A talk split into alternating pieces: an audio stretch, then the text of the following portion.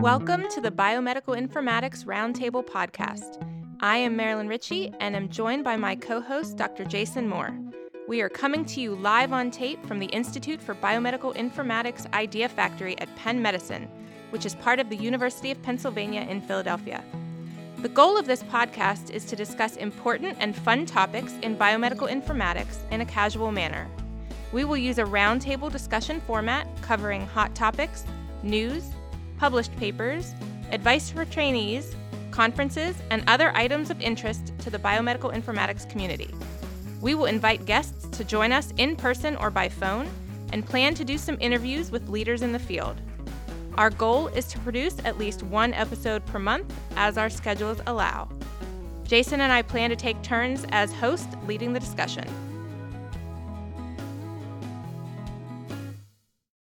I am Marilyn Ritchie, and it is great to be back to host episode 13, our 14th episode of the Biomedical Informatics Roundtable podcast. We are coming to you live on tape from the metaverse due to the COVID 19 pandemic. Sitting next to me virtually is co host Jason Moore, and behind the scenes is our talented sound engineer, Michael Stauffer. We are excited to be back after a short break from recording. Jason, what have you been up to since our last recording? Hi, Marilyn. Hi, Michael. It's uh, great to see you both again and great to be recording again.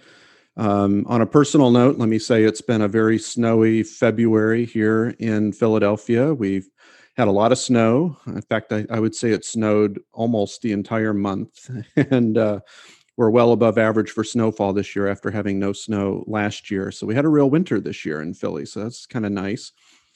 Um, winter is the time uh, I teach. I teach a course called Special Topics in Biomedical Informatics, which is um, a kind of a journal club style course. Uh, the students read papers and present them, and then we have class discussion about the topics. And we have three segments this year one on artificial intelligence, one on fairness and bias in machine learning, and then uh, a third one on precision medicine, which you're you're helping with, Marilyn. Um, so the class has been going really well. One of the things I love about the class is the diversity of students, and this is a required course for our certificate and master's degree programs in biomedical informatics here at Penn Medicine, and uh, those programs are really targeted mostly at clinicians. So we get a lot of medical uh, residents and fellows and uh, some nursing students and and certainly students from other from PhD programs taking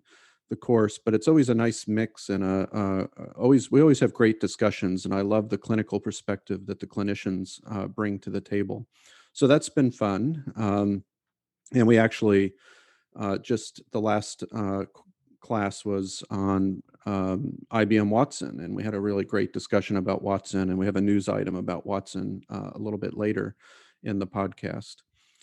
Um, we've also been uh, continuing to work on our Penn AI method and software for automated machine learning, and we've started a new project to um, use Penn AI for teaching machine learning, and we're uh, we've created a special version of Penn AI that will fit on an SD card, uh, so you can boot it from a Raspberry Pi and we think this will make it accessible to high school students and college students around the world and and we're especially targeting developing countries for example or or groups uh, of lower income um, and so I think Penn AI, Penn AI will be perfect uh, for that purpose. So I'll keep you updated about that when that's available. Should be available soon. Uh, also got word that our human pancreas analysis program uh, grant uh, got a fundable score and is going to be renewed by uh, the National Institute of uh, Digestive uh, and Kidney Diseases, NIDDK. Um, and it's a big grant, um, more than $30 million over the next five years. And, and I lead the bioinformatics component of that. And it's been an exciting project and happy to see that get uh, refunded. So we very much look forward to working with the team over the next five years on that. Um, we've also been working on several faculty recruitments. Um, you know, we're under a, a, hiring freeze like a lot of places are, but we had a couple um, recruitments, what we call recruitments of opportunity. Um, that we got permission to pursue, and so hopefully hoping to get those wrapped up uh, soon. Um, but if uh, if those folks come, I think they're going to be great additions to our informatics faculty and bring a lot of of new skills and new expertise uh, to our our uh, great group here at Penn Medicine.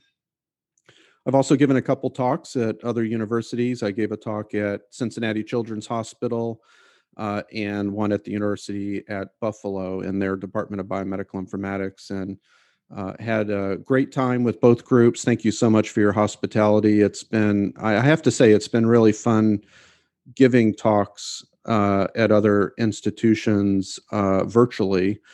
And um, I don't know, it's just so much easier than traveling. Um, and I, I find it not not quite as rewarding as being there in person, but almost as rewarding.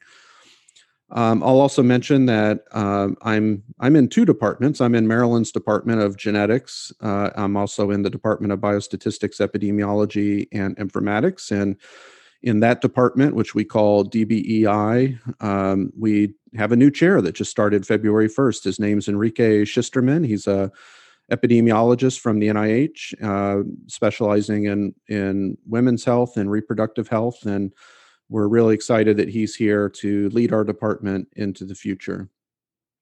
And finally, um, I was a guest on the Biotech podcast hosted by Harry Houston and had a great time with Harry talking about artificial intelligence and automated machine learning and other related issues. Harry was a great host and asked a lot of great questions, and that should be coming out soon.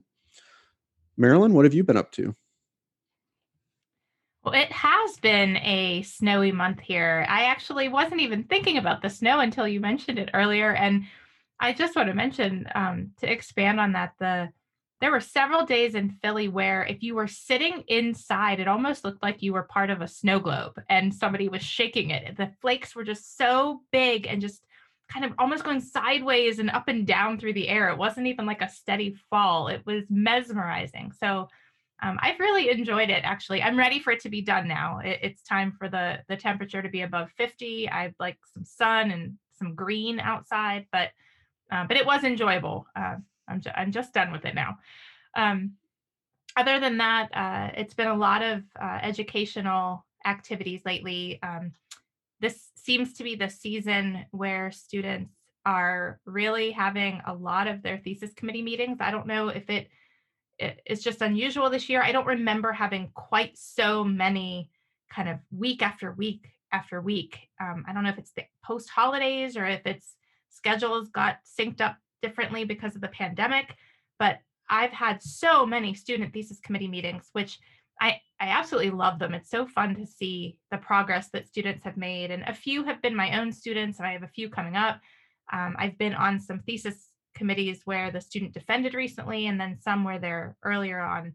Um, but it's just been you know really fun to watch the progress that the students have made and, i've been so impressed with how much they've done in spite of the pandemic. You know i i kind of was fully prepared for most students to have slowed down a bit and i think that would have been understandable and totally acceptable given you know everything that's happened with the pandemic but all of the students whose committees I've been on have really made great progress in their projects. So that it was a lot of fun.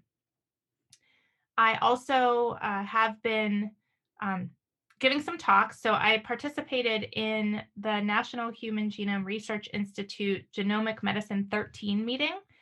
Um, I was on a panel, I spoke about the use of genetic sequence across the lifespan. And it was a really interesting conversation, really thinking about you know what are the opportunities and challenges around having someone sequence early in life and then being able to use it for prediction of risk for clinical care and you know especially thinking about how people kind of transition across different types of health systems how would that data follow them? And we had conversations about you know what other data types follow people wherever they go and how could we maybe leverage some of those kind of technologies or policies to think about this. Um, it was an interesting conversation. There's a lot of work to be done around storage of, of genetic information and clinical decision support in electronic health record systems. But, but it was a, a great topic and, and fascinating to think about. I've also um, participated in two recruitment panels for the Genomics and Computational Biology graduate program at Penn. We've done two sessions, um, two different recruitment weekends. And, you know, typically the students get to interact with faculty and there are meals or happy hour. And, and because the recruitment events were virtual, we couldn't do any of that. And so we had how did we get here panels where they had four or five faculty just kind of tell our story about um, you know how we got to where we are what were some of the the challenges and the hurdles and you know did we always know we would end up a professor at, at a research you know academic medical center and it was fun both to think back um, about how i got here but also hearing everybody else's stories and uh, it, i had a lot of fun in the second panel in particular. Um, i actually now that i'm thinking about it he was on both panels but we really hit the um, the fact that both Ryan Urbanowicz, another faculty member in DBEI, um, also trained with Jason. Um, so for those of you who didn't know, Jason was my PhD advisor, you know, a million years ago now, it feels like. but Ryan and I, we both kind of talked about you and our story, and it was really fun. You know, he had some pictures of you from the Dartmouth days, so I had to dig up like really quick while he was talking some Vanderbilt pictures, and um, it was just it was really neat, um, kind of you know reflecting and and talking about our grad school days. Um, we we didn't overlap, but um, just we had really similar experiences with, you know, being introduced to this whole world of informatics by you, and it not being something we ever thought we would do. It just wasn't even on our radar, and you opened up a whole world of it for both of us. You guys were only uh, you guys were only a few years apart. Right. Yeah. We I was kind of, you know, right, you know, finished up and then you left Vanderbilt not long after that and then he started very soon after you got to Dartmouth. So we we almost overlapped but but barely uh just barely didn't. Um what else? I was on the um we had an advisory board meeting. I'm on the International Scientific Advisory Board for the UK Biobank and this was the first year that I was able to participate um I, I actually this is the first year I was invited to participate in their advisory board and it was really fascinating to just see how how that whole operation works kind of on the back end. You know, I, I'm very familiar with the data as a, a user and a person who has applied for access and I analyze the data and we write up papers on the data, but just seeing behind the scenes some of the decisions they have to make and things that they need to think about, um, it was really cool. It's quite an operation and they're just doing such great things for the scientific community. And I'm really excited to see some of the things that they having um, coming down the pike, especially for researchers from underrepresented groups and specifically kind of from universities that maybe don't have the same level of infrastructure. They have a lot um, coming online soon that will facilitate accessing the data without having to download the data locally to your own institution I think that's going to really open up a lot of opportunities for researchers that otherwise, you know, they just don't have the storage and compute capability to work with, you know, EHR and genomic data on 500,000 people, but they're building that infrastructure for people to use it, you know, in the cloud, which I think is going to be great. We should uh, we should do a segment on UK Biobank maybe in the next episode or two, and and really kind of dig into it a little bit, share our experiences, and now that you have some inside knowledge about how it works and uh, tell our listeners about about UK Biobank, its advantages and disadvantages. I think it could be interesting. Yeah, I agree. It'd be a great discussion topic. Uh, what else? I've been lots of paperwork. Um, so I've been reviewing a lot of papers for journals that um, I try not to do more than one, you know, one review a month or two reviews a month. And somehow I got myself into this situation where I ended up with like five or six over the last month that I just kept getting sent these papers and I'm like, oh my gosh, this sounds so interesting. I have to review it. And then I said yes to too many. And so it made me really busy, but just, you know, that's kind of how I decide if I'm going to review a paper. If I read the abstract and I'm like, ooh, I can't wait to read this, then I review it. But I've gotten way too many. I've actually now been like, no, I have to say no. I have to finish the five I already agreed to do. Um, and similarly, I'm working on our own papers. I've been doing a lot of editing. Um, my students uh, and postdocs did a lot of writing over the, the holidays and into January. And so February, it's been a lot of editing and writing. Um, and then lastly, just over the past week, I've given um, two speaking opportunity or speaking engagements that were just both really a lot of fun. Um, one, Penn had its first um, global diversity symposium uh, that it was um, a two day symposium really focused on enhancing human diversity in genomics research. And I gave a talk about polygenic risk scores and whether they are for some of us or for all of us. And it was a, a really fun talk to put together. And I got a lot of interesting feedback and conversation about it. You know, really just thinking about how do we do a better job of making sure that we're developing technology that is not um, kind of recapitulating systemic bias and racism that we see in a lot of other programs. Um, so it was a great symposium. It will be online um, sometime within the next few weeks. They recorded the entire symposium, and that's something that um, we could put a link to the show notes whenever it comes online.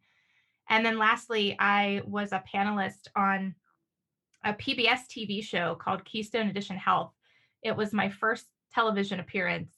Um, it was a, a, PBS channel in central and, and northeastern Pennsylvania. Um, so we didn't even get it on TV here in Philly. Um, I participated by Zoom, but it was really a lot of fun. I've never done anything like that. And uh, I hope I get to do stuff like that again in the future. It, it was fun. Before we get into our discussion topic for the day, we have a few announcements. In case you're listening to us for the first time, you can find us on the web at bmipodcast.org. And you can leave us feedback by email at feedback at bmipodcast.org. You can also leave feedback on Twitter. Our Twitter handle is BMIR Podcast, and we have a Facebook page. Be sure to leave us feedback on iTunes or your favorite podcast app. Reviews help us improve the podcast and also help uh, improve our visibility. My name is Genevieve Melton Ukes, and I am a professor of surgery at the University of Minnesota and Chief Analytics and Care Innovation Officer at Fairview Health Services. You are listening to the Biomedical Informatics Roundtable podcast with Jason and Marilyn.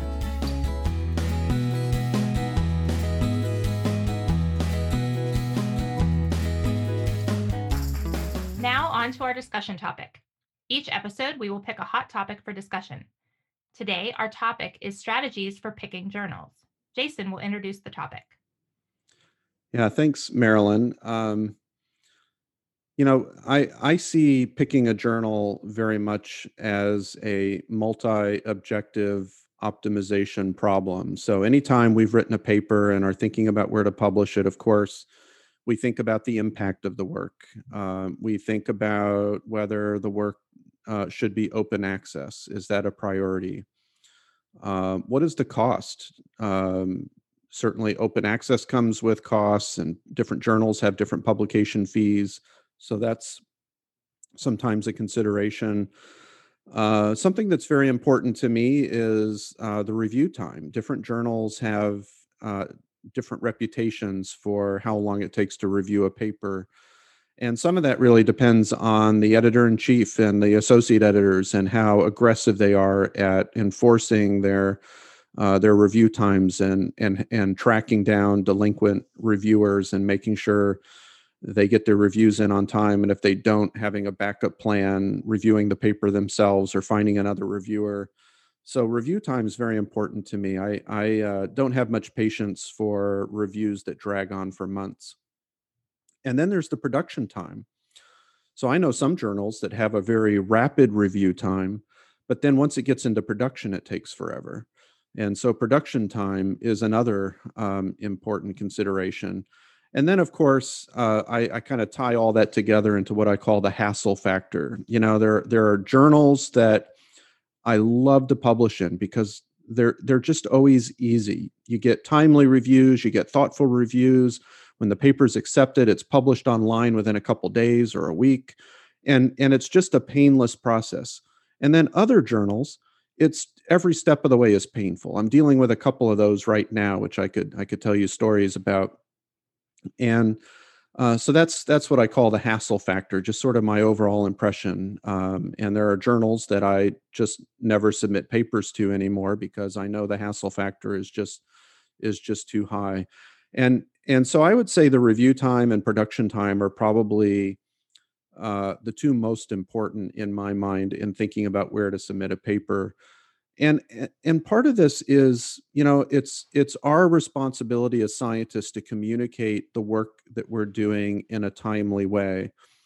And so once you've completed a piece of work and you've written it up and you're ready to submit it then you've you've come to the conclusion that the work is polished and it's ready for prime time and you're ready to get it out there and you're ready for the world to read it. And so at that point you want to get the paper out as quickly as possible. You don't want it to sit in review and production for a year, a year and a half, sometimes even two years. I've had papers take two years to get published, um, mostly because of delays and and you know review issues. So, so so that's kind of my philosophy. Is is it's it's our job as scientists to get our work once we're convinced of it's of sufficient quality out there as quickly as possible so that others can benefit from it. It serves no good for a paper to, to be in process for a year or two. That just slows science down. Others can't benefit from the work. Now, arXiv, uh, the preprint uh, servers have have certainly remedied some of that because you can put your paper out as a preprint so others can benefit from it immediately while it's going through the peer review process. So that's certainly one one way to maybe not quite as put as as much weight on review time and production time. So anyway those are the those are the kinds of things i balance impact open access cost review time production time and hassle. So i kind of go through that checklist in my head when i'm thinking about how to submit a paper.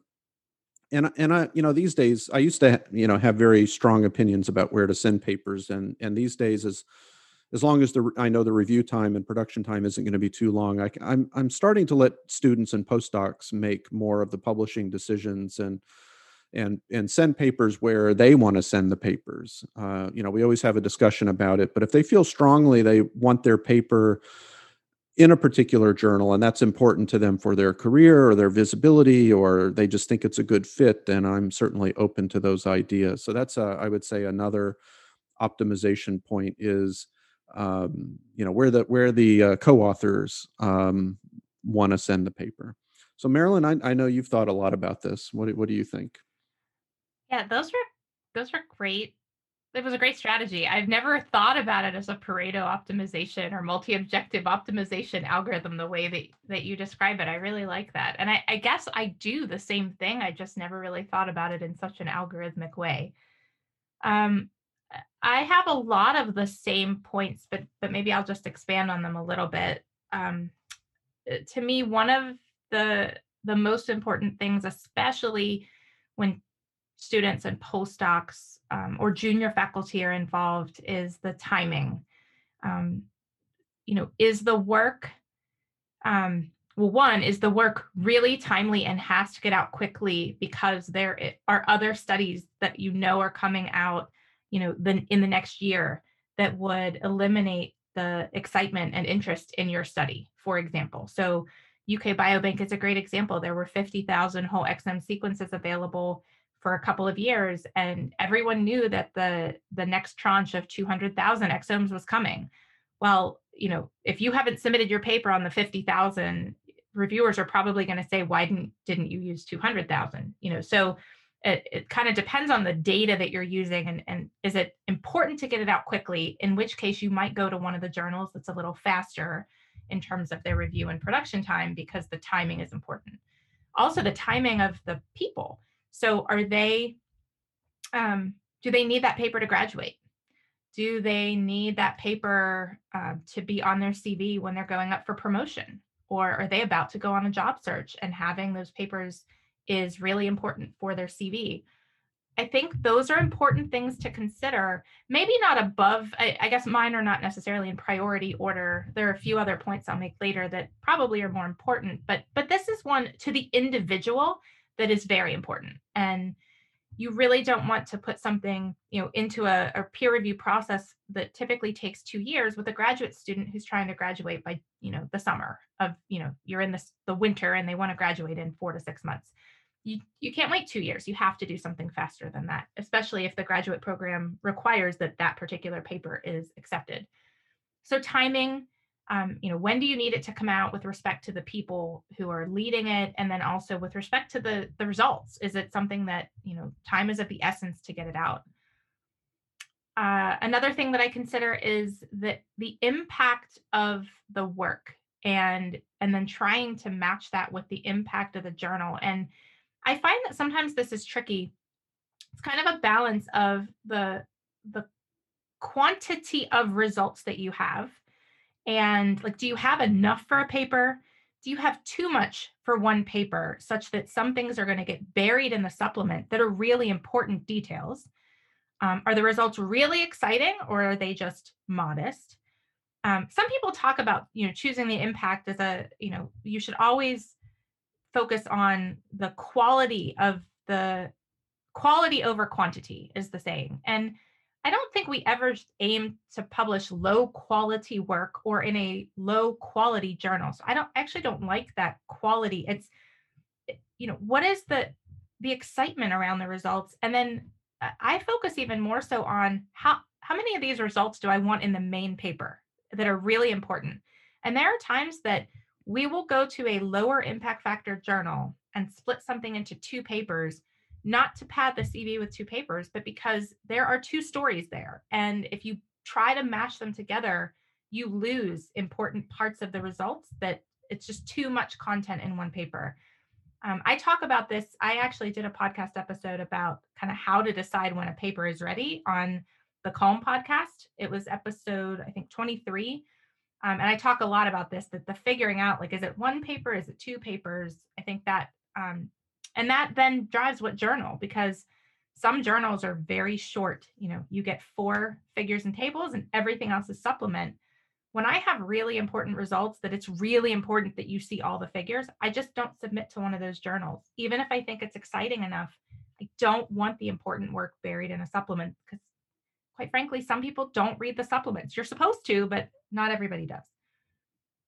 Um, I look for um, similar types of papers and journals. So uh, if, you know, often it, there's nothing quite like what you're publishing, but something in a similar theme, I try to look for journals um, that, you know, have things of that kind of domain or theme or interest area, especially if I want something to get out quickly. Uh, sometimes it's nice to go to a journal that you know they've never published anything like this before but sometimes that either takes a lot longer and more rounds of peer review or they aren't interested in it and that's why they haven't published anything like that before. So i do tend to try to look for journals that you know for example if you're working on a, an algorithm and software paper i i don't send those to a a journal that doesn't have other software papers even you know typically it's completely different types of software but i try to look for for complementary types of publications. Um, what else? I I do try to encourage the people in my lab to aim high in terms of a journal. So if you think, you know, you have three journals on your list that you think would be right, I think it's great to try to aim for the, you know, the highest impact one, the one that you think would have the most kind of splash for your paper. Unless you're in a big hurry, then you go for which one of the three is the fastest and has the best turnaround time. Um, I, it also depends on the personality, I should add. So I have uh, trained people who don't deal with rejection as well. And so um, when you aim for a high impact journal, you have to assume, you know, 75 to 85% of the time it's going to be rejected outright or with a round of review. And if you're the type of person that doesn't handle rejection well, well, one, you should really work on that because that's part of being a scientist. But um, if you know that it's just going to be like another rejection that's going to you know just be another failure brick on top of your head then maybe just aim you know a little bit lower to to not deal with that disappointment. Um, and then the last thing eh, that i think about is what type of paper are you trying to write? And then try to find a journal that you know is appropriate. So do you have really exciting results or are they just modest? Do you have a hot new informatics method? Um, do you have negative results but you still think they're important to publish because um, you know it's a really important question or there are lessons learned in there. I really try to encourage people in my lab to find journals that will take papers that are more perspectives or lessons learned because you know if we've spent six to 18 months on a problem and in the end it didn't work, I think that's useful for the scientific community to know, you know, these algorithms don't work for this problem or you know this the question was this and the answer was no. We looked in many data sets and tried different ways and it was always no. Um, and then also is it a more methodologic paper or a more clinical or biological paper? And you know it you can't take a biology paper and a medical paper and submit it to a, an informatics journal and expect it to have the same kind of review process and impact as sending it to a medical or biological journal and vice versa. Uh, you know the biology journals often don't want our informatics methodsy papers. They want the discoveries and the interpretation. Um, and actually that's a great way to, to get two papers out of a, a really exciting project is that you write one that's a little more informatics focused to an informatics journal that has an application and then you have the medical application that's written by the physicians or the biologists and your method is kind of just a methodology and, and the two can cite one another um, so those are some of the things i think about yeah those are um, Great, great points, Marilyn. So I'm, I'm not going to call out any journals that I don't like. Um, I don't think that would be very nice, but um, I can say one of my all time favorite journals to send to in my entire career is is Human Genetics. I love that journal. Um, it has an impact factor of about six, almost six. So it's a very solid genetics journal. Uh, it's about the same as PLOS Genetics. Um, and uh, if you think about, uh, for context, the American Journal of Human Genetics has an impact factor of about 10. So it's a it's a it's a very good genetics journal, and I just have had a wonderful experience my entire career. I've probably published I don't know 20 or 30 papers in that journal, and and i just know when i when i want to get something out quickly with minimal hassle in a solid journal and it's genetics related that's where i send it is to human genetics. Uh, that's kind of my kind of my go-to for these kind of moderate moderate uh, uh, impact papers. And and and the papers i've published there um, have been very well cited and the impact has generally been higher than the impact of the journal itself. So I know the papers are getting read and they're getting noticed and they're getting cited and and uh, but they just have a very rapid, no nonsense review process. Uh, the production process is extremely short. I remember sending a paper there um, from submission to final online publication was three months and wow. and in that time that three months i had i sent i sent two papers on the same day one one to human genetics and one to another competing journal.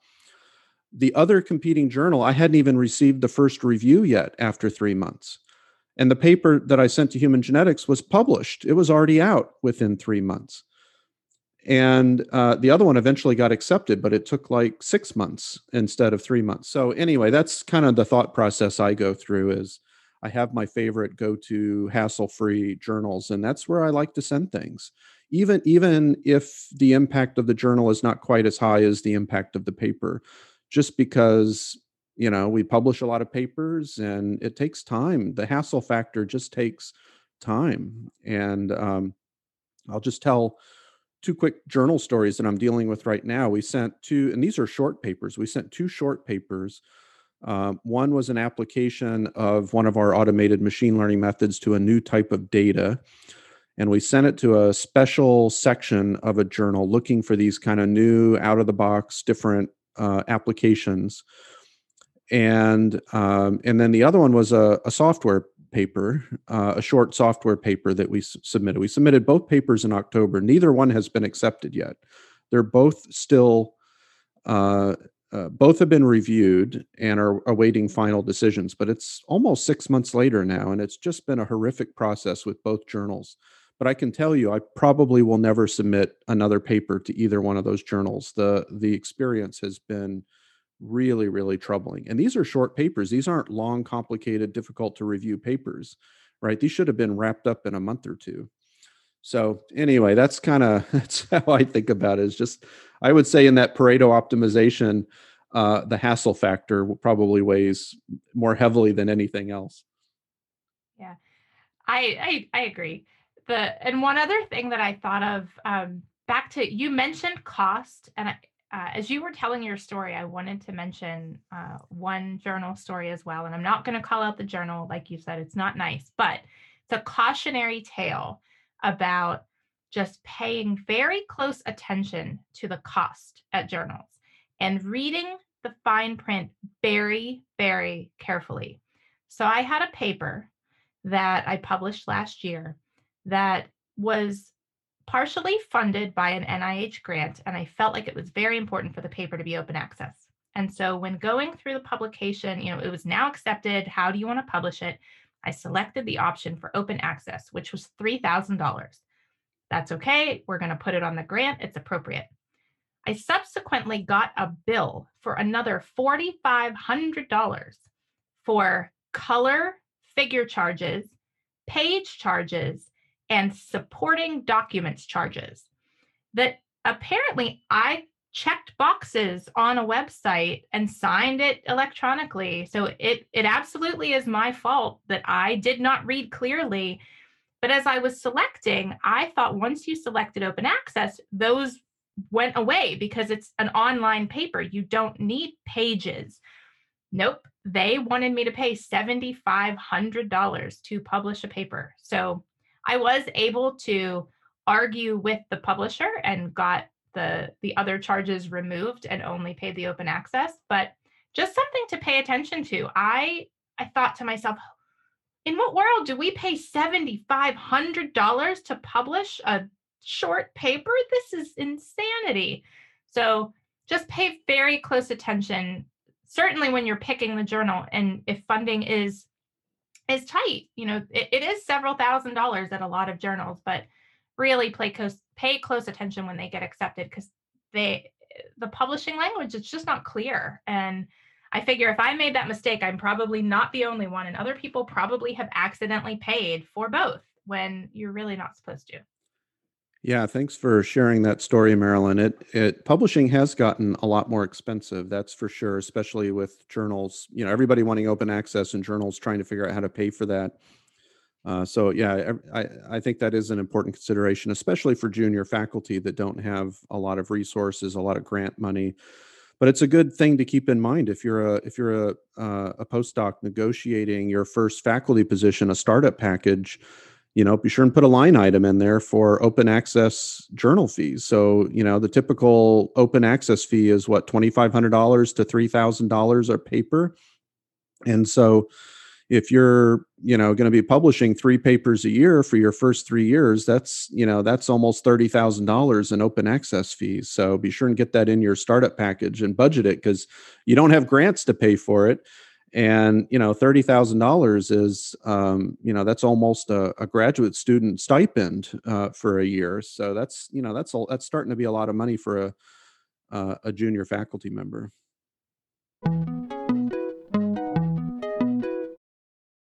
It is now time for some news items. The following are a few things that caught our eye. Jason will get us started with the first item. Thanks, Marilyn.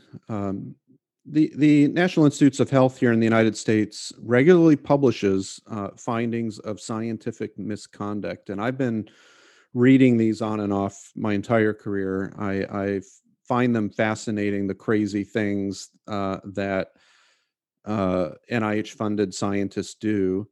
Uh, and it's very educational, I think. Um, you know, and in, and in, especially now in an era where we're really focused on ethical behavior and ethics in science. Um, I think it's good good to keep up on uh, the unethical things that that others are doing, and and so the um, uh, this particular misconduct was reported by the NIH on February 9th. Um, so, uh, and I'll, I'll just read from the report.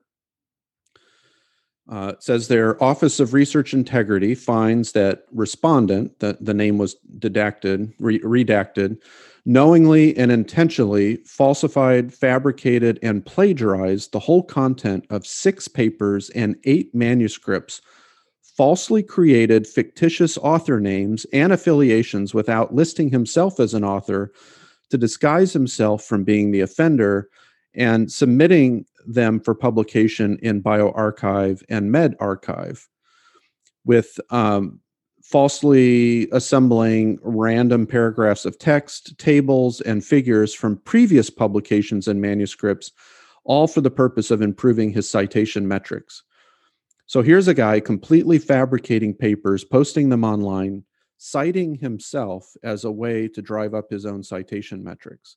So really, really interesting story. And he, he of course, you know, there are repercussions um, to these uh, findings of scientific misconduct. For example, he will not be able to engage the NIH for funding for 10 years uh, after this. So anyway, um, uh, there's a link in the show notes, and um, I definitely recommend reading through these regular NIH reports. Wow, 10 years can really impact someone's career. Whew, that's a long time. All right, the next item the New York Times reported on February 9th that Arianna Rosenbluth died at the age of 93. She was one of the developers of the Metropolis Hastings algorithm. If you aren't familiar with it, here is a description from Wikipedia. Metropolis Hastings algorithm is a Markov chain Monte Carlo or MCMC method for obtaining a sequence of random samples from a probability distribution from which direct sampling is difficult. The sequence can be used to approximate the distribution, for example, to generate a histogram, or to compute an integral, for example, an expected value. Metropolis Hastings and other MCMC algorithms are generally used for sampling from multidimensional distributions, especially when the number of dimensions is high. This is a really important method used by so many things. And uh, wow, sad that she's passed away, but she made quite a contribution. Yeah, I remember learning about the Metropolis Hastings algorithm when I was a graduate student. So it was really fun to read this report and and to learn a little bit more about her and the and the history of this algorithm. Okay, uh, next up, um, Marilyn and I have previously talked about imposter syndrome on the podcast, and and of course we've we've mentioned that it's very common. We all have have experienced imposter syndrome at different times in our career. And so I was happy to see that uh, a Penn graduate student group uh, surveyed more than 25 graduate students at Penn and asked if they had imposter syndrome when they came to Penn. 74% of the 25 responded as having it when they arrived or still having it. And another 11% indicated that they might have it. That's a, a, a remarkable number. 75 to 85% of Penn graduate students uh, either have or are currently or might be experiencing imposter syndrome. And I, am not surprised by these numbers at all, eh, but uh, I'm really happy to see this come out into the open. And I think, you know, we need to do a better job as faculty um, helping students understand that everybody feels the same way. This is normal, and and to, and to help um, you know help alleviate it as much as we can. Yeah, I I'm sad to say I'm not surprised either, but I've been trying to just tell my students and postdocs when it happens to me, just you know, like, hey guys, just so you know, here's what I dealt with before this thing happened or while I'm dealing with this, just so they know, you know, they do need to learn how to deal with it because it doesn't go away. Even when you're a tenured full professor, you still get it from time to time, or at least I do. Yep, we all do. Uh, the next item, there is a new paper in PLOS Computational Biology that lists 10 simple rules for getting started on Twitter. And uh, here are the 10 rules. I thought these are great. Number one, start using it. Number two, use it to discover opportunities on academia, for example, funding opportunities. Number three, tweet and retweet. Number four, learn the rules. Number five, protect yourself by muting or blocking offensive tweeters. That's such a good one. Uh, number six, build a community. Number seven, use it to interface with real life. For example, meet other tweeters at a conference. You know, back in the day when we had conferences in person, they would have uh, tweet ups where uh, tweeters could meet one another, and hopefully we'll see those again in the future. Uh, number eight, spread your message or accomplishment. Number nine, be a real person. And number 10, use it responsibly. Think before you tweet. Um, I thought this was a great list and a good reminder to me. I, I kind of a, am a fair weather tweeter for periods of time I tweet a bunch and then I get really quiet. I need to to do better and get on there all the time. Yeah, I agree. That's a that's a great list, and um, you know, I I remember when I first started going to conferences back in the mid 1990s. That was before smartphones. It was before, it was really before email was popular. We didn't have lap, you know, we didn't really have laptops that we were carrying all over the place as much. Um, you know, there just wasn't wi- Wi-Fi everywhere, and so when you went to a conference, um, you know, the only way to connect with other people was through this message board. So it was this big set of of basically uh, little wooden cubbies, uh, like mailboxes, and they would have these little sheets of paper with pencils all over the place. And you would go and you'd write down a note. You would say, "Hey." Marilyn, would you like to get together and talk about that paper this afternoon? I'm free at four o'clock, and I'll, you know, I'll be here at the message box. And you would fold it up and you would put it in the R slot for Richie, and you would come by and check your box periodically and find the notes and then you would leave me a note and we would eventually connect and have our meeting and that that's how we used to do it before s- smartphones and email and all that kind of stuff so it's kind of fun all right moving on um, i saw a great tweet recently from dr raul pacheco vega who is an associate professor in the methods lab of the Latin American Faculty for Social Sciences in Mexico. And his tweet uh, read, and I quote, my best advice for anyone in academia, be it undergraduate, a graduate student, or a tenured full professor, is don't be an asshole. That's it. That's the tweet. I just I just loved this tweet. I thought it was right on, right on. Uh, great. Some of the best advice you could give anybody because boy, there's no shortage of of a holes uh, in science. oh, it's so good. And I mean, I would I'd go one step further. My best advice for anyone is don't be an asshole. Just period. it doesn't matter if you're in academia or not. On Twitter, don't be an asshole. In real life, don't be an asshole. No, that's such a great tweet. Uh, but so important on Twitter. You don't know who's reading your tweets. I mean, oh, yes, so important. Uh, the next one some of our informatics colleagues published a nice paper in JAMIA on gender representation in US biomedical informatics leadership and recognition. They collected data from public websites that are provided by AMIA on AMIA leadership positions and awardees. Uh, some of the findings men were more often in leadership positions and award recipients, and this was statistically significant. Men led 74.7% of academic informatics programs and 83.3% of clinical informatics fellowships. Um, just for frame of reference, the number of academic informatics programs, uh, men lead 71 of 95 of them and the clinical informatics fellowships, it's 35 out of 42 programs. Within AMIA, men held 56.8% of leadership roles. That is 1,086 out of 1,913, and received 64.1% of awards. That's 52 out or 59 out of 92. Uh, it it's a great uh, analysis of these data, and I think it it shows we need to do a better job of um, promoting women and uh, continue. It looks like we're doing a better job of nominating women for awards, but we need to to keep that up and, and try to get it, you know, at the very least at 50-50. But um, but yeah, definitely those leadership positions, we've got to get more women promoted.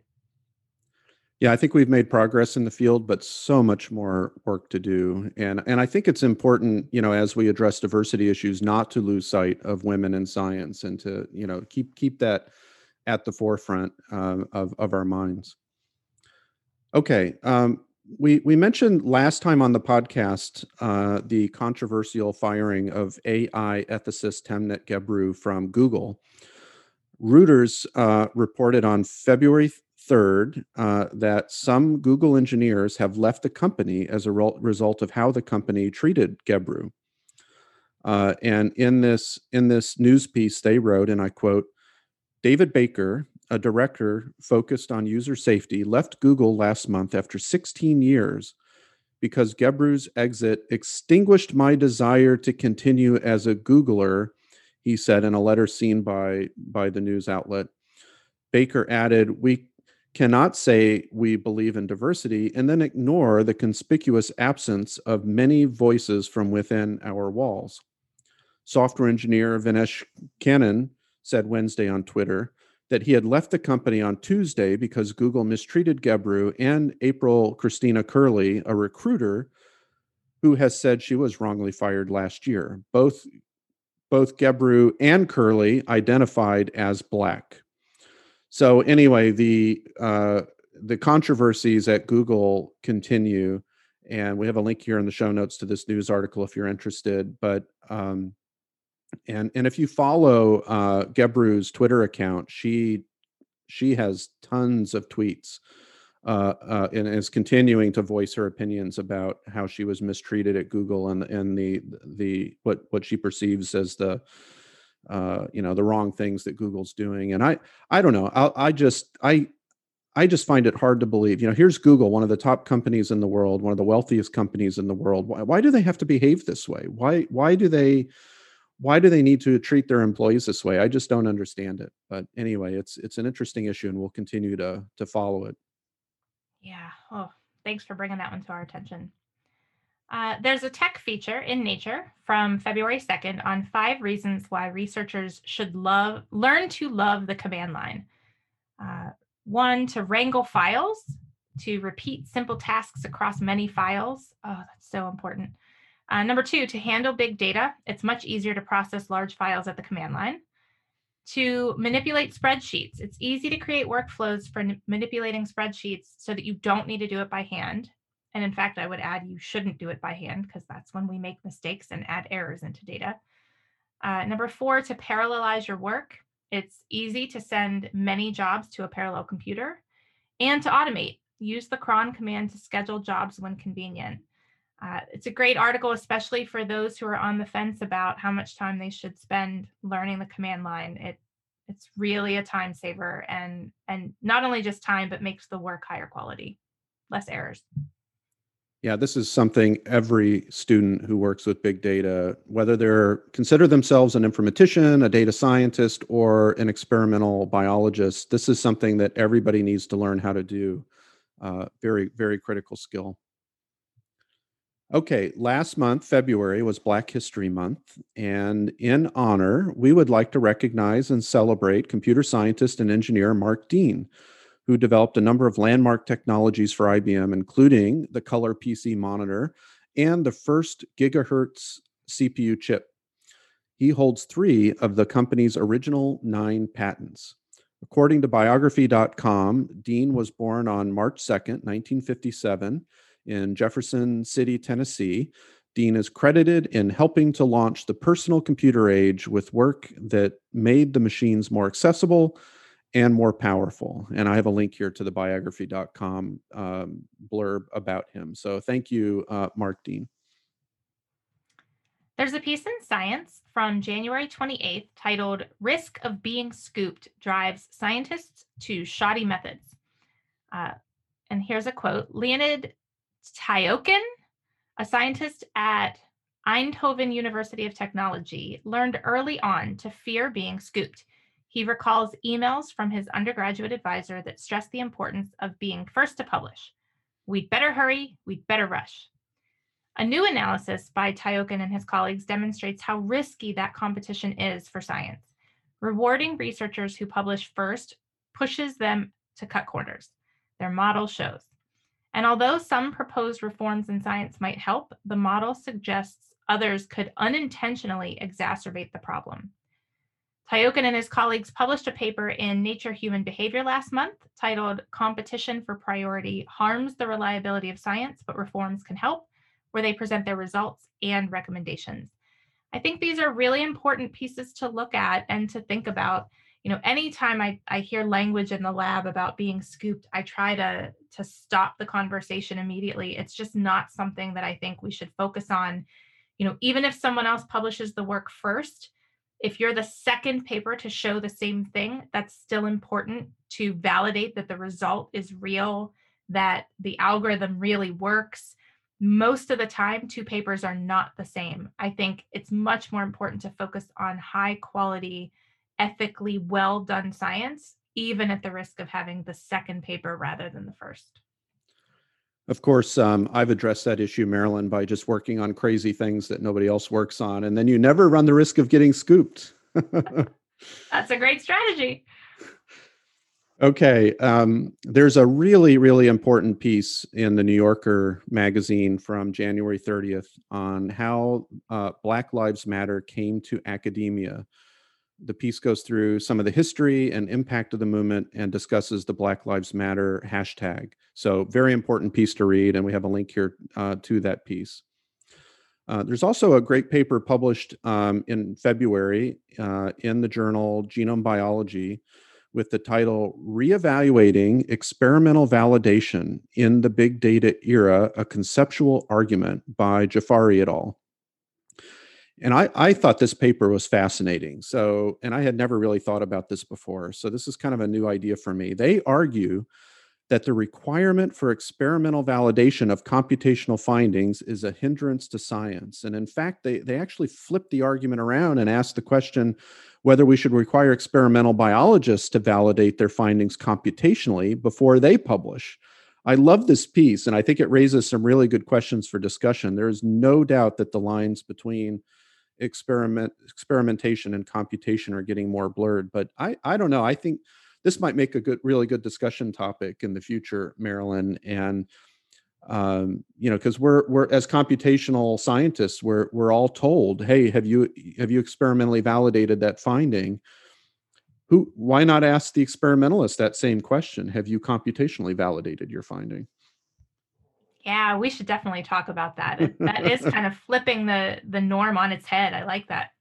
I like that a lot. Um, the next one, uh, there was an important commentary in Cell from February 4th that calls attention to the racial funding disparity by the NIH. The paper cites several published studies documenting funding disparities. For example, a paper by Erosheva et al. in Science Advances from last year shows that Black applicant award rates are 55% of those for white principal investigators. This has a big impact on their careers. The authors call for the NIH director to acknowledge the problem and lay out a plan of action.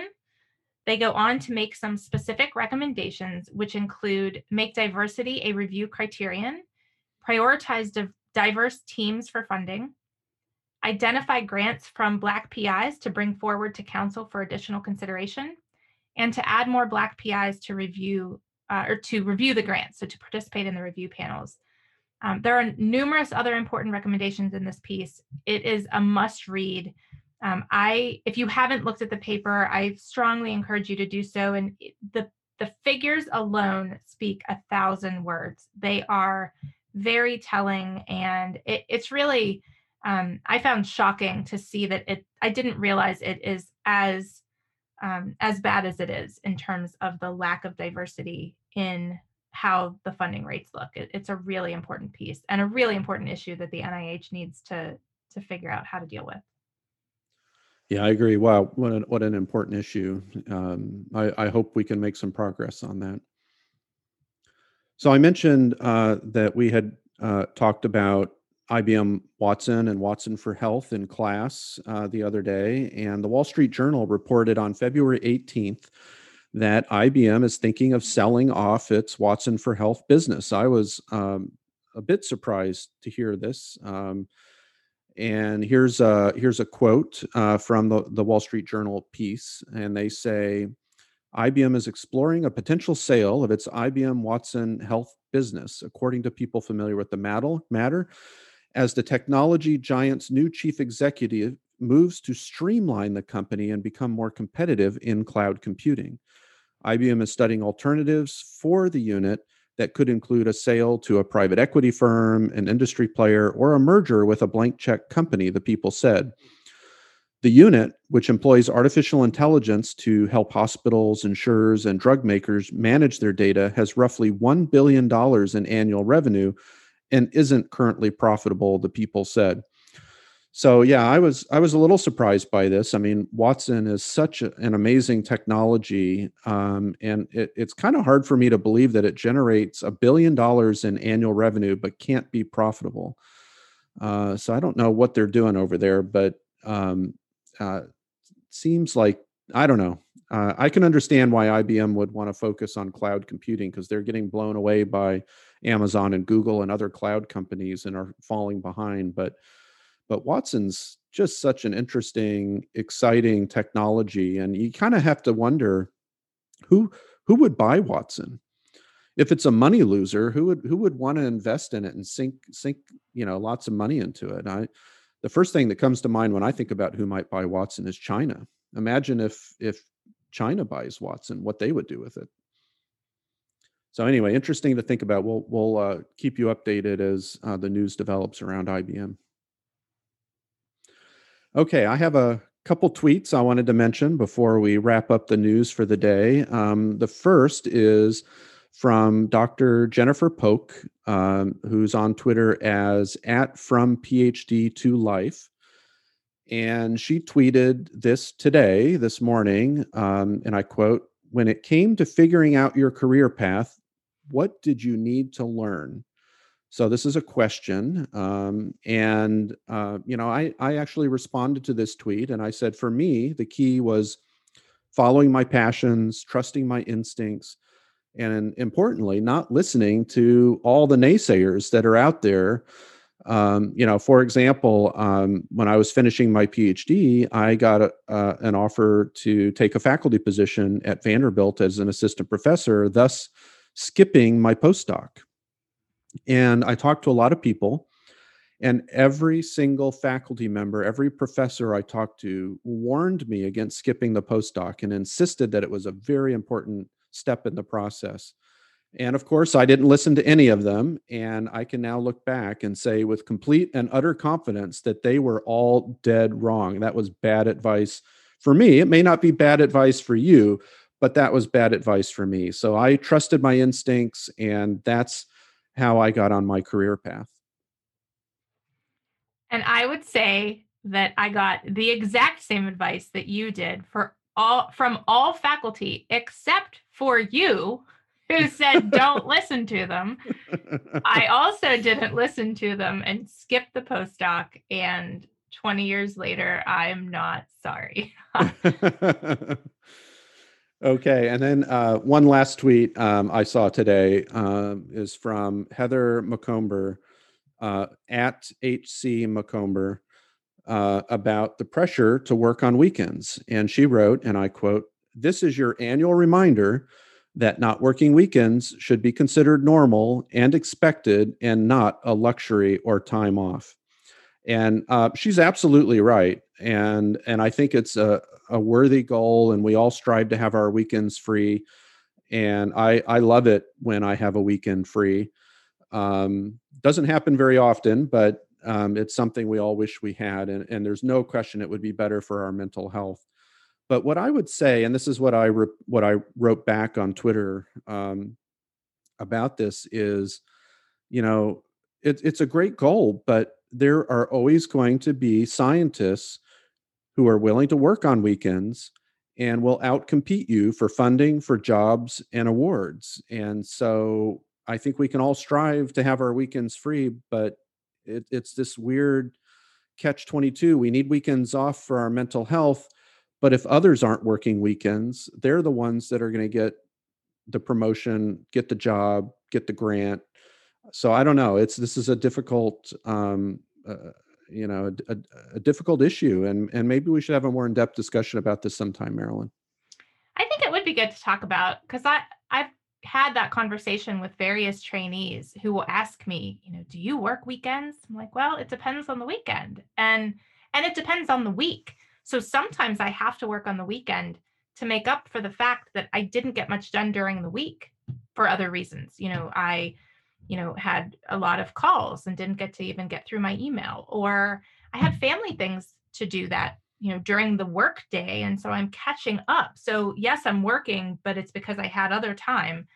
Um, but then to your point about mental health you know this past weekend i could not work. I physically could not possibly have done work because last week was very intense and I needed two and a half days of mindless activity. So um, I think it's really important, you know, to pay attention to your mental health and your your efficiency and productivity, you know. So it really doesn't do you any good if you sit in front of your computer for 10 hours on the weekend, but you actually get nothing done because you're so burnt out.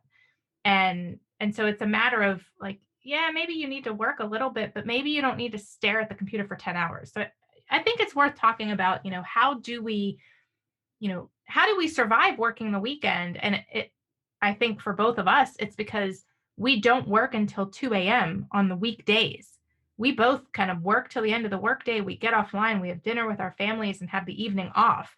You know, I think in that way, we've had some balance during the week. And so if you have to get online on Saturday morning, maybe it's not as big of a deal. But the people who are working, you know, 9 a.m. till 2 a.m. and then weekends, like I think they're just being inefficient and they're actually probably not being very productive.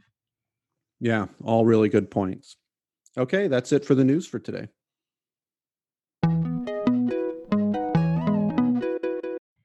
Listener feedback is very important to us. We would very much like to hear your questions, ideas for topics, and thoughts about how we can do a better job. You can always reach us by sending email to feedback at bmipodcast.org. As mentioned earlier, you can also find us on Twitter and Facebook.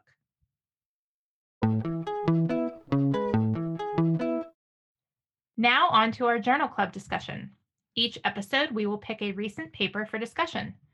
Today, we will discuss federated learning of electronic health records to improve mortality prediction in hospitalized patients with COVID 19, machine learning approach, by Vaid et al. in JMIR Medical Informatics from January of 2021. Jason will introduce the paper. Thanks, Marilyn. I really enjoyed reading this paper, and this this comes out of our friend uh, Ben Glicksberg's lab, and um, the uh, the paper's really focused on this idea of federated versus centralized data models for, in this case, specifically for COVID nineteen. And and for those not familiar with this topic, the basic idea of uh, a federated versus centralized approach is that in a in a centralized approach, what you want to do is aggregate, harmonize, and aggregate electronic health record data, other types of data into one central database so that you can analyze all the data together. And, and so the advantage of that is that the data is in one place, it's all together, you can analyze all of it. The downside, of course, is privacy and security concerns, especially if you're aggregating data from multiple different institutions. So, to address that, um, there is the federated approach where the data stays locally at your institution, you do your analysis, and then you aggregate the results, which do not have privacy concerns, centrally uh, to, to, to communicate um, to communicate findings. And in the COVID 19 space, there are a lot of uh, different efforts that have been set up uh, for studying COVID 19. There's the N3C consortium that we've mentioned previously on the podcast, which is taking a centralized approach, putting all the data in one place. And then, uh, as a counterexample, there's the 4CE consortium, which is using a federated approach to the analysis of COVID data. Both, both approaches have their strengths and weaknesses. And so, what I really like about this paper is it introduces a federated approach to machine learning for predicting seven day mortality for patients hospitalized with COVID 19. Um, and so there, there are really nice statistical methods. Um, I've been a co-author on some of those papers on, on running the statistical analysis locally on each data set and then taking the likelihood functions, for example, if you're using regression, and then there are ways to put those together to achieve an overall result that that has equal power to find statistical associations without sacrificing privacy and security. And so the question that this paper addresses is okay, how do we do that with machine learning?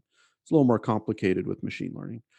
So in this paper, uh, they had access to patient data from five different hospitals that are part of the Mount Sinai health system.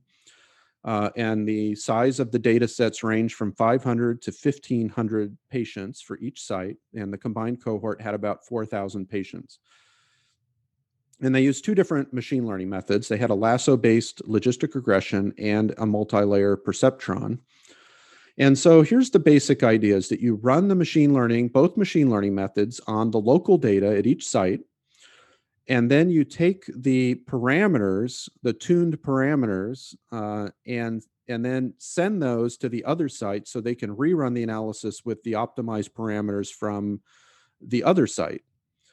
And there's this give and take of passing parameters back and forth, rerunning machine learning analysis. And, and the idea is to try to uh, coalesce on a set of parameters that everybody uses to do the machine learning analysis across all the sites in a federated way.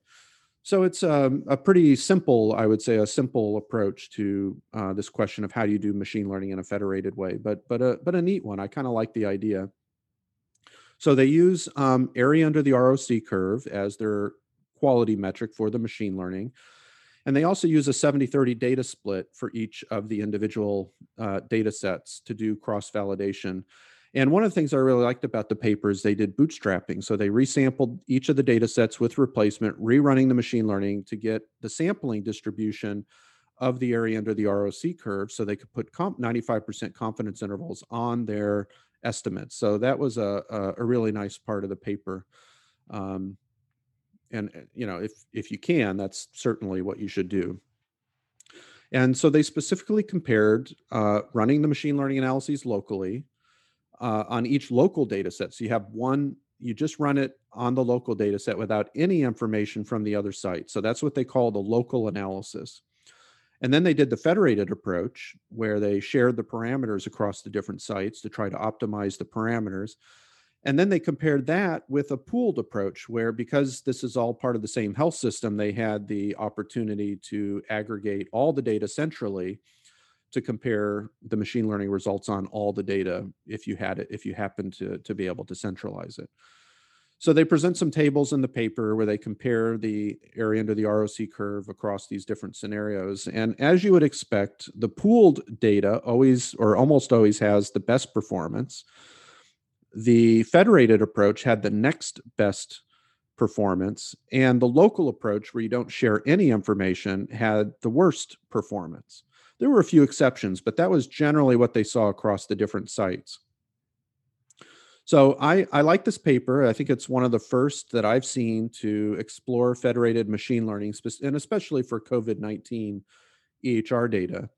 Um, the authors in their discussion did note a few weaknesses of the paper, which I agree with. Uh, first of all, this was specific to Mount Sinai, it wasn't extended to other health systems, either across the US or in other countries around the world.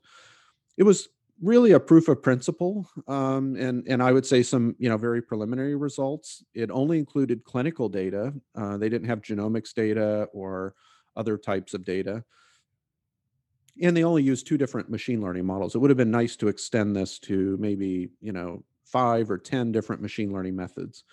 But anyway, so uh, my comments about the paper, I thought it's a, a good start. It's an important problem. Um, there's a lot of potential. It's a hot area. And um, as I said, I agree with them. They need more machine learning methods. Um, I think they needed better parameter optimization. I would have loved to have seen a, a, a grid search or maybe something like uh, the Optuna package for tuning parameters or automated machine learning could be interesting in this federated way. Uh, maybe if maybe they could focus on that for a follow-up paper. Um, I think there could be more interesting ways to integrate and iterate the parameters centrally across the machine learning methods at each of the sites. Um, also, maybe um, a topic for a future paper. And I would love to see this scale to one of the big consortium like OHDSI or 4CE that use a federated data approach. So anyway, it's a it's a great paper. It's a great start. Nice job, um, you know, Ben and team, and look forward to more work in this area. I think it's really important. Um, Marilyn, did you um, have any thoughts about this paper? Yeah, thank you for that discussion. I thought this was a great paper. Um, I just had two other kind of thoughts uh, about um, I don't know that they're limitations, but just kind of in thinking about the future directions, just points to think about. One is um, how much, uh, what the feasibility really looks like around the deploying of the machine learning at multiple sites to then do that federated approach, just thinking about different software deployments, you know, you really need to make sure that all of the sites that you would want to launch something like this are have the same capability and capacity to run the algorithms. And i know certainly with with other software you know implementations you know just trying to get two sites much less you know three or four six or eight to run the same tool. Like it just sounds like an easy thing but sometimes it's so time consuming to get just packages installed and running the same way same way. And you know you run the same test data sets and make sure that it works the same on all the different infrastructures. So well, i really like this approach but that that's one piece that um, i just think getting getting wrap your head wrapped around you know what is the the feasibility of kind of federating that piece of it and making sure that all of the sites participating can run the software or the method effectively and then the other is um, I like their approach of the parameter tuning and sharing across the sites and having some sort of centralized way to do that. But it occurred to me, you know, especially if you think about doing this across health systems, not just within one across, you know, locations, but if you were doing this in OHDSI or in 4CE, you know, yes, we've done a lot of work to standardize the data models. And so I think that's not the issue that that my head went to, but we know that there are biases in kind of how the health systems use their EHR and what coding practices they have, what tests they order, um, which insurance plans are more commonly used at their location, which then determines which follow up labs or follow up tests are run. And so it occurred to me that the underlying data itself just might have systematic biases that are really driven by health system. And so it could be the case that you actually don't want the exact same parameters tuned in the same way at each of the locations, but you might have to do some local tuning to kind of deal with some of those systematic biases that exist at some sites and not others. Um, again, that's like a, not something they missed in this paper, but uh, you know, as this expands, just something for them to think about. I, I think it's it adds a layer of complexity, but but I think an important one to deal with. Yeah, those are really good points. And to your first point, you know, I to my horror discovered recently that um, uh, that the scikit-learn library uh, that we use for a lot of our machine learning in Python gives different results on different operating systems. No.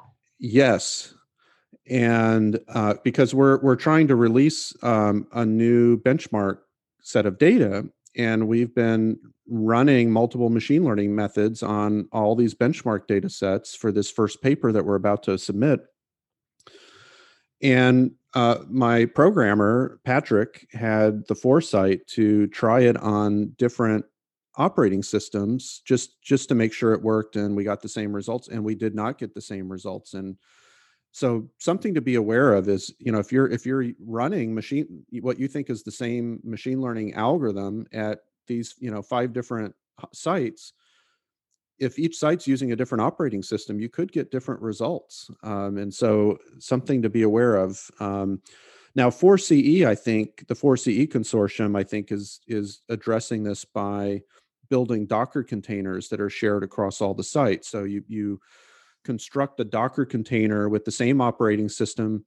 And in, in the case of 4CE, we're using R to do the initial analysis. So everybody has the same R package, the same R, uh, same version, the same operating system, all in a Docker container. You put your data in there, and then you you run your script and if you find something interesting you share your script with the other sites and they run it and and because it's all standardized then you you're sure you're comparing apples with apples yeah no it makes sense now that you're saying that i remember you know just even in grad school running tests between you know sun branded unix and linux and just things like the random seed generation is different. And so any of these machine learning algorithms that have any stochastic elements, yeah, if you cross operating systems, they probably have slight variations in just how they generate random seeds. And wow, yeah, so it sounds like something akin to a Docker container would work for something like this. Yeah.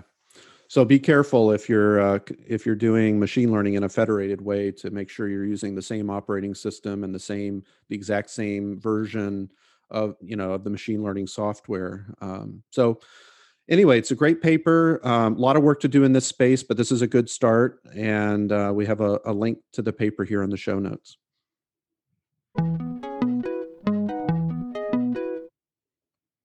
Now on to our software segment. Jason is going to introduce the JuliaCall package in R. Thanks, Marilyn. So first, if you're not familiar with Julia, uh, I think it's it's a really great up and coming programming language uh, gaining recognition recognition because you know it's fairly easy to use like python but its speed is much more comparable to c++ making it much faster than python in fact uh, we just ported our evolutionary biclustering algorithm ebic from uh, python to julia and indeed it was much faster and we just submitted a paper on this um, that's kind of my first foray into Julia, but uh, have been very impressed with the the speed up over Python. Uh, fortunately, with this package, you can take advantage of Julia's speed by calling it from R using the JuliaCall package available from CRAN. Uh, the latest uh, update for this package includes an install Julia function, which will install Julia for you from R so that you don't have to do that yourself. Um, so if you use R and speed is important, definitely check out Julia and the Julia call package. And we have links here to the Julia language at julialanguage.org and uh, the CRAN R um, uh, project uh, for JuliaCall.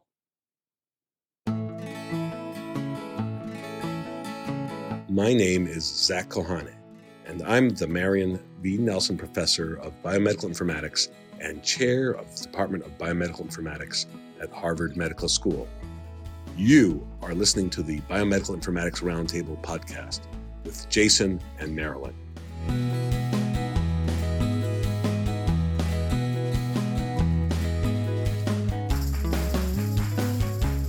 Now, on to our open data segment. Marilyn is going to tell us about a new piece in Nature from February 3rd on calls from scientists to fully open sharing of coronavirus genome data. Thanks, Jason. Sharing is critical for making scientific progress on understanding and slowing the spread of the SARS CoV 2 coronavirus. Uh, here's a quote from this piece Researchers have posted huge numbers of SARS CoV 2 genome sequences online since January of 2020. The most popular data sharing platform, called GISAID, now hosts more than 450,000 viral genomes. Soumya Swaminathan, the chief scientist at the World Health Organization, has called it a game changer in the pandemic but it doesn't allow sequences to be reshared publicly, which is hampering efforts to understand the coronavirus and the rapid rise of new variants, argues Rolf Apweiler, co director of the European Bioinformatics Institute near Cambridge in the UK, which hosts its own large genome database that includes SARS CoV 2 sequences. The openness of SARS CoV 2 sequence, sequence data is crucial for the rapid response against the biggest health threat to humankind in a very, very long time, says Apweiler. We have a link to the show notes in the show notes to this nature piece. With that said, there are over 250,000 publicly available sequences available for analysis. A recent perspective in science that we'll also link to in the show notes summarizes some of the insights from those public data, including results from phylogenetic phylogenetic analysis. Um, these pieces are important, and I think that uh, we have certainly seen more sharing of health record data because of the coronavirus pandemic that we've ever seen before. And it is because of that that we are actually starting to make strides in understanding the disease and developing therapeutics at a a pace that is more rapid than has ever been done for any virus before. And so I agree with these pieces that we absolutely, you know, we cannot have any systems holding on to the, the viral genome data, especially when we're starting to hear about new variants and new mutations arising in different strains. All of that data needs to be public. Luckily, a lot of it is, but uh, I would encourage the field that the rest who have sequences that aren't publicly available, you know, this is not a time to to worry about who gets something done first. We have to get this figured out so that we have vaccines that are effective. Yeah, I, I agree, Marilyn. I, I just can't imagine not making these sequences publicly available. It's, you know, we're we're in crisis mode, we're all suffering, and the data should be available. Absolutely.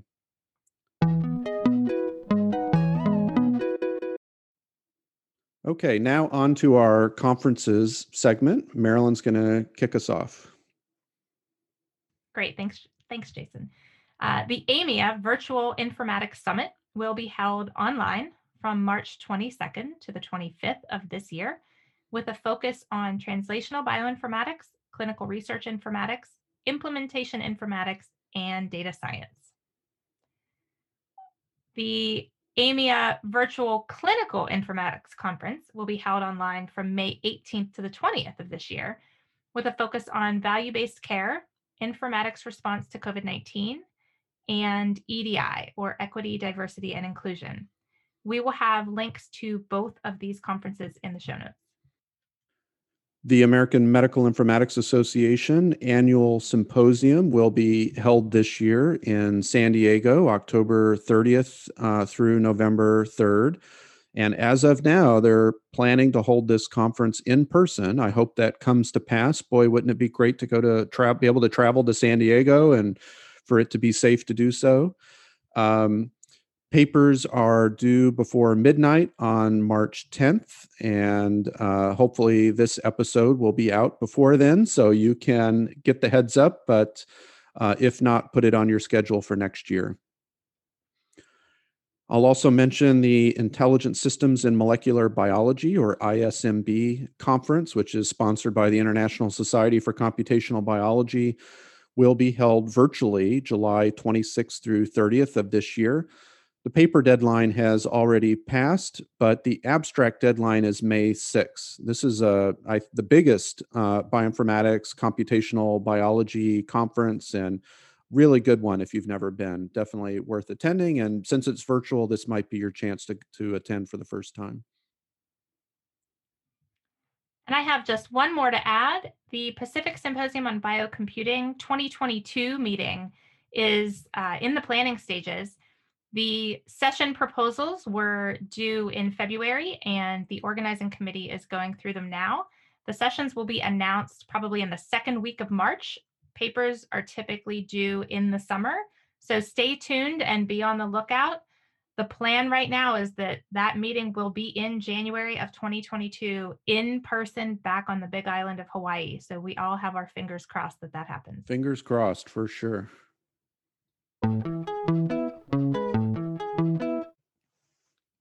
It is now time for our segment on advice and topics of interest for trainees and junior faculty. Today, our topic of discussion is how to deal with senior faculty who don't have your best interests in mind. Marilyn will introduce the topic. All right. Thank you, Jason. This is such a challenging topic for me to broach, um, especially you know for a person like me who, uh, for those of you who don't know me, I am very much an optimist, almost to the point of being like a Pollyanna. Like I, I always want to believe that people are generally good with the best of intentions and would not you know do something nefarious and and sadly it's not always true and i'm always so disappointed when i learn about these uh, individuals who who really don't have the best interests of junior faculty in mind and and i almost feel naive that that i want to believe the best and i'm kind of frustrated with myself that i it's like I failed to see the truth in in someone. But um, it's just a really important issue because there are a lot of senior faculty who do have the best interests in mind of junior faculty, and there are others who really just don't. So I think some important things to think about, you know, faculty are valuable. Their time, their resources, their ideas. For junior faculty, these may even be more precious resources because their clock is ticking. they have, in particular, for the ones on, you know, a, certainly on the tenure track, they have a tenure clock that's ticking. For the ones that are on, you know, a, a different type of track, a clinic clinician educator type track, they still have a promotion timeline. They have a certain number of years before they need to be evaluated and get promoted to the next level. And so their time and their ideas, you know, they're precious. They don't have unlimited time. And so when you encounter a senior faculty member who is taking advantage of you and you know as a junior faculty you feel it um, it you need to to think through kind of you know how do i deal with this so my first piece of advice is to talk to a mentor that you trust and get their perspective i think you know figuring out whether what you're being asked to do by that senior faculty member um, does it even make sense you know is it something that is helpful to you and you just don't realize it? Or are they taking advantage of you? Maybe it's really not a good thing for you to do, but sometimes uh, junior faculty, um, what's, oh, there's a phrase, can't can't see the forest from the trees like they're so focused on the details that they miss the big picture and sometimes a senior faculty member fails to communicate the big picture and they're asking for some detailed thing that as a junior faculty they they feel like they're being taken advantage of and maybe they're not. Maybe it really is that you know in the big picture like this is why this thing is helpful to them as the junior faculty member and so that's why i think it's so important to find a mentor that you trust to get their perspective are you um, are you being paranoid about being taken advantage of or are you being taken advantage of and what they're asking you to do is inappropriate um, and then if it is inappropriate, you know, get advice on how to handle it, especially if the mentor knows the person. Um, you know, there are unique personalities in science, um, probably not different from other fields, you know, as well, but certainly scientists, you know, personalities are different and knowing what tactic will work for handling that situation um, from a mentor that you trust could be really helpful. Um, another thing that I think it's important to do is to talk to someone who's not in science to get their perspective. Uh, I think sometimes, uh, especially in academia, I can't speak as much for industry, but in academia, we can get so kind of wrapped up in the mindset of what we deal with that we might not have kind of a full kind of deep perspective on what's happening. And so, um, if you can talk to someone not in the field to just get a, a sense of, you know, is this type of um, type of behavior something that's commonly seen you know in the career world or is this a unique situation that that really somebody's taking advantage of you um, depending on how bad the situation is i think figuring out your strategy to deal with it is uh, is critical you know you could take active strategies you can tell the person no when they request that you do things uh, sometimes that works, and sometimes people don't take no for an answer. Um, you could tell them that you can't do all of the things that they're asking of you. Um, you could consider having a direct conversation about the issue. Uh, there's a great book called Crucial Conversations. I'm blanking on the the author right now, but um, it, it's hard to have those conversations, and it can be delicate. And this is where talking to a mentor about that personality of the person to know, you know, how will the conversation about this be perceived. Um, but sometimes a conversation about it is what's needed. Um, there are also passive strategies that you know I, I tend to try to encourage the active approach um, but sometimes that doesn't work. And so passive strategies of you know being too busy to join all of the meetings they're asking you to join and um, or being too busy to do what they ask sometimes it is just a way to mitigate some of the the issues that where they're taking advantage. Um, and then going to either your mentor committee or chair. Uh, you know that's part of what they're there for is to help junior faculty deal with situations. Now sometimes it's members of the mentor committee or the chair that are uh, the egregious ones that are problematic. And that's where you know finding a more senior person a mentor that you can trust um, to get advice on the politics of that committee or the politics around your chair are really key. Um, and then what's probably obvious, but um, I definitely tell people like when you've had bad interactions with a senior faculty member, in the future, say no to new opportunities. You know, you end up writing an entire grant for someone. They make you a co investigator, they submit the grant, it gets funded, and then they cut your effort and they give no effort to your lab, but you wrote the grant for them. Like that's egregious, but I've heard of that happening. Next time they ask you to write a grant together, absolutely say no. Oh, I'm sorry, I don't have time. I'm already working on a grant. Don't make that mistake twice. Um, and then avoid working with them as much as you can, or even being on committees with them. Uh, you know, it it's just easy for some people to continue to take advantage once they've once they've had a, a success with someone they kind of have them on their list of people they can go back to. And so i do think kind of once you've kind of dealt with one issue avoid that person as much as you can um, and it's reasonable.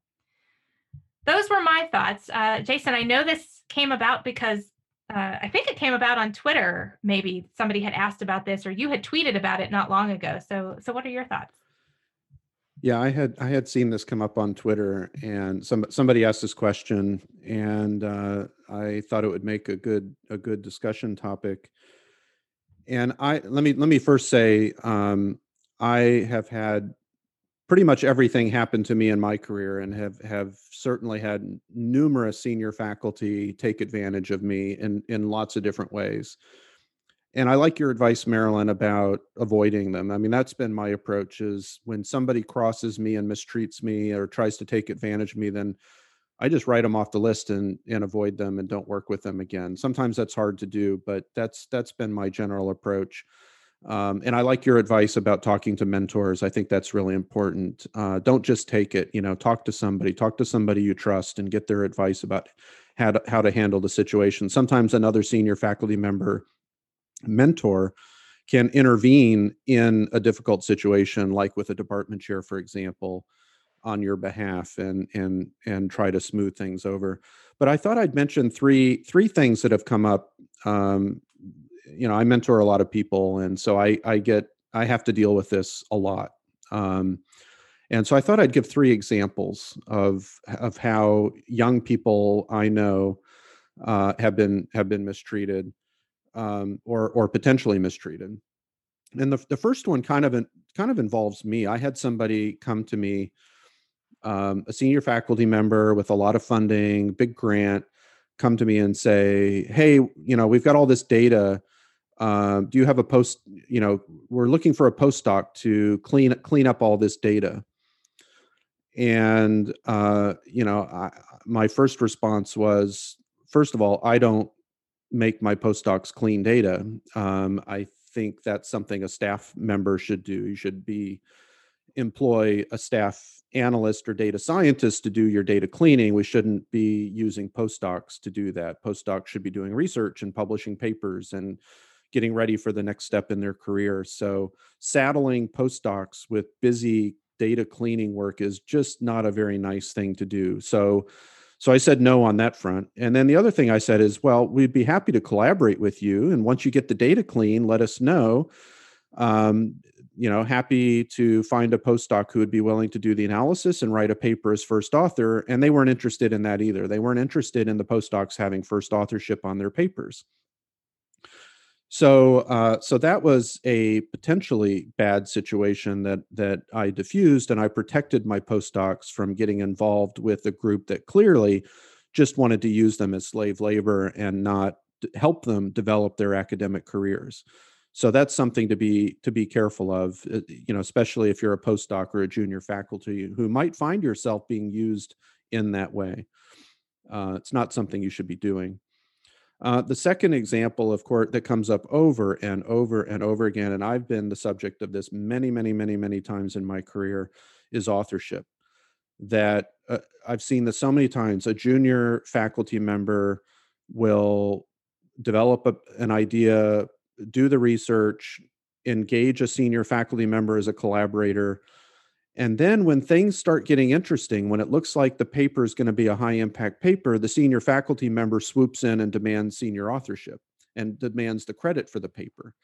And so this is probably the most common senior faculty abuse is stealing authorship credit from junior people. This comes up all the time. And so if you find yourself in that situation, there, you know, certainly seek out a mentor and get advice about how to handle it. Do not give up your authorship um, that is not something you should be should be doing. Um, uh, but this this comes up so frequently. Um, and and the other thing you can do is, you know, when you start a project and ask somebody to be a collaborator, uh, get in it. You know, lay out the paper and the authorship.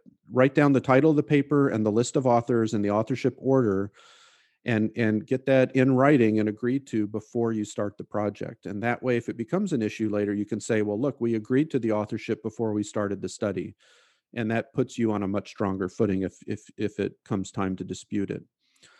Uh, the third one I'll mention is is maybe less common, but I've seen it a few times in my career. Is that junior faculty are given startup packages to get their career started, and somebody came to a junior, a senior person with a big grant, came to a junior person and said, "Hey, I want you to help on my grant but I don't want to give you any money. I want you to use your startup package to help me with my grant. And that is a big no-no. That is that is unethical to ask somebody to use their startup package to help you and your research. Startup is to help the faculty member, the junior faculty member, get their own research off the ground, not any other senior faculty member's research. So if you find yourself in that situation, that's unacceptable, it's unethical, and you should definitely talk to a mentor and not agree to do that so anyway those are three quick examples but i've these are real examples they come up all the time and and i would say each one of them is unethical um, in in different ways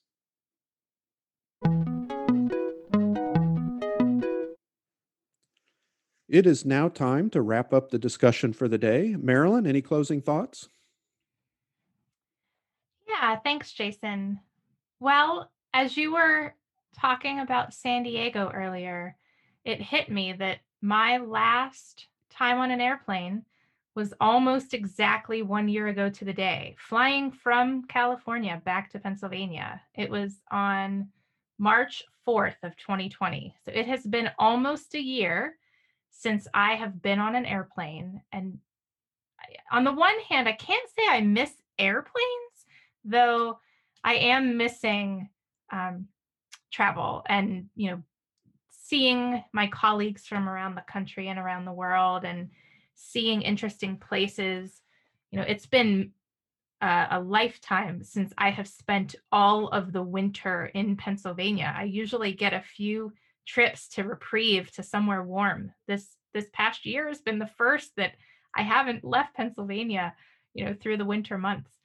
So um i'm just thinking a lot about uh, you know the the change in conferences and what that's going to look like over the the next few years as well as um, you know for us folks in informatics what is work going to look like you know we're we're nearing one year of working from home i remember when we first started talking about this a year ago we thought it would be till the summer we were thinking june or july back when you know we went home in mid march of 2020 but here we are with no sign of going back um, anytime too soon. So um, I think it'd be interesting to to uh, to think a little bit more about what it what does informatic work life look like.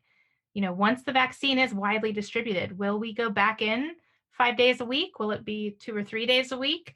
Um, and and how long is COVID kind of these COVID EHR projects and genomics projects here to stay? As we were talking about some of those papers earlier and and some of the news you know i remember thinking in april may you know we just have to get through the summer and then all this covid research will go away too. And i feel like it's ramping up. Um, so i don't know. I'm just sitting here thinking about you know how long is covid-19 here in terms of work life in terms of travel in terms of our science? And it'll be interesting you know a year from now to to see how much covid is a part of the podcast. Um, Jason, how about you? Yeah, I, I agree with you, and and I've I've caught myself starting to feel optimistic. You know that that things are going to get better, that things are going to get back to some sort of new normal that that uh, in the fall, and we'll be able to travel again. And every time I get excited and and am feeling optimistic, I have to remind myself that we've suffered so many months of disappointment this last year. Every time we felt optimistic that things were going to end and things were going to get better, they didn't. So I don't know. I'm, i guess I would say I'm cautiously optimistic. We'll we'll see how it plays out, but um, I'm I'm hopeful. But yeah, I agree with you. I think COVID nineteen research is here to stay, at least for the next five years. It's it's not going away. It's something that's going to affect all of us for a long time. And uh, you know, eventually we all may will probably be infected with COVID and have to deal. Some of us will have to deal with those lifetime of health issues, uh, health sequelae, you know, related to to COVID infection. It's it's just going to be part of human life, unfortunately. Um, but one of the things I've been thinking about, um, as I mentioned in the last segment, I, I I do a lot of mentoring, and I have a lot of people call me and ask for advice of different kinds. And one of the one of the most common conversations I have with people, especially junior faculty, is around writing NIH grants. And it's so hard to get your first NIH grant funded, your first NIH R01. Um, and every junior faculty member stresses endlessly about this. And, you know, and after 20 plus years of doing this, I, I feel like I understand the system pretty well. I have a lot of experience writing grants, getting grants funded, the ins and outs of the NIH, the politics. Um, and and I'm I'm I'm in a position now where I feel like I can really lay out strategies and lay out clear advice and teach people, teach junior faculty how the system works and and and they're so appreciative. But but part of me thinks, you know, why does it have to be so darn complicated? Why do you have to have 20 years of NIH grant writing experience to have that kind of wisdom and know-how to teach other people why why does it have to be so complicated we're really doing our junior faculty junior scientists a disservice by making the system uh, so utterly complex and and obscure and confusing and it's it's just not right and i don't know what to do about it other than just keep giving as much advice as i can and but i i, I really love seeing the eyes open of people when I tell them these things and just, you know, this invaluable advice they're getting from their mentors about how to navigate this very complex system. So, so I'll just leave with that closing thought. You know, why does the NIH grant funding system have to be so darn complicated? That's it for today. Thank you for joining us. We will see you next time. That is it for this episode. Thank you very much for tuning in. We hope you'll be able to find some time to join us again. Feel free to get in touch with us for feedback or suggestions.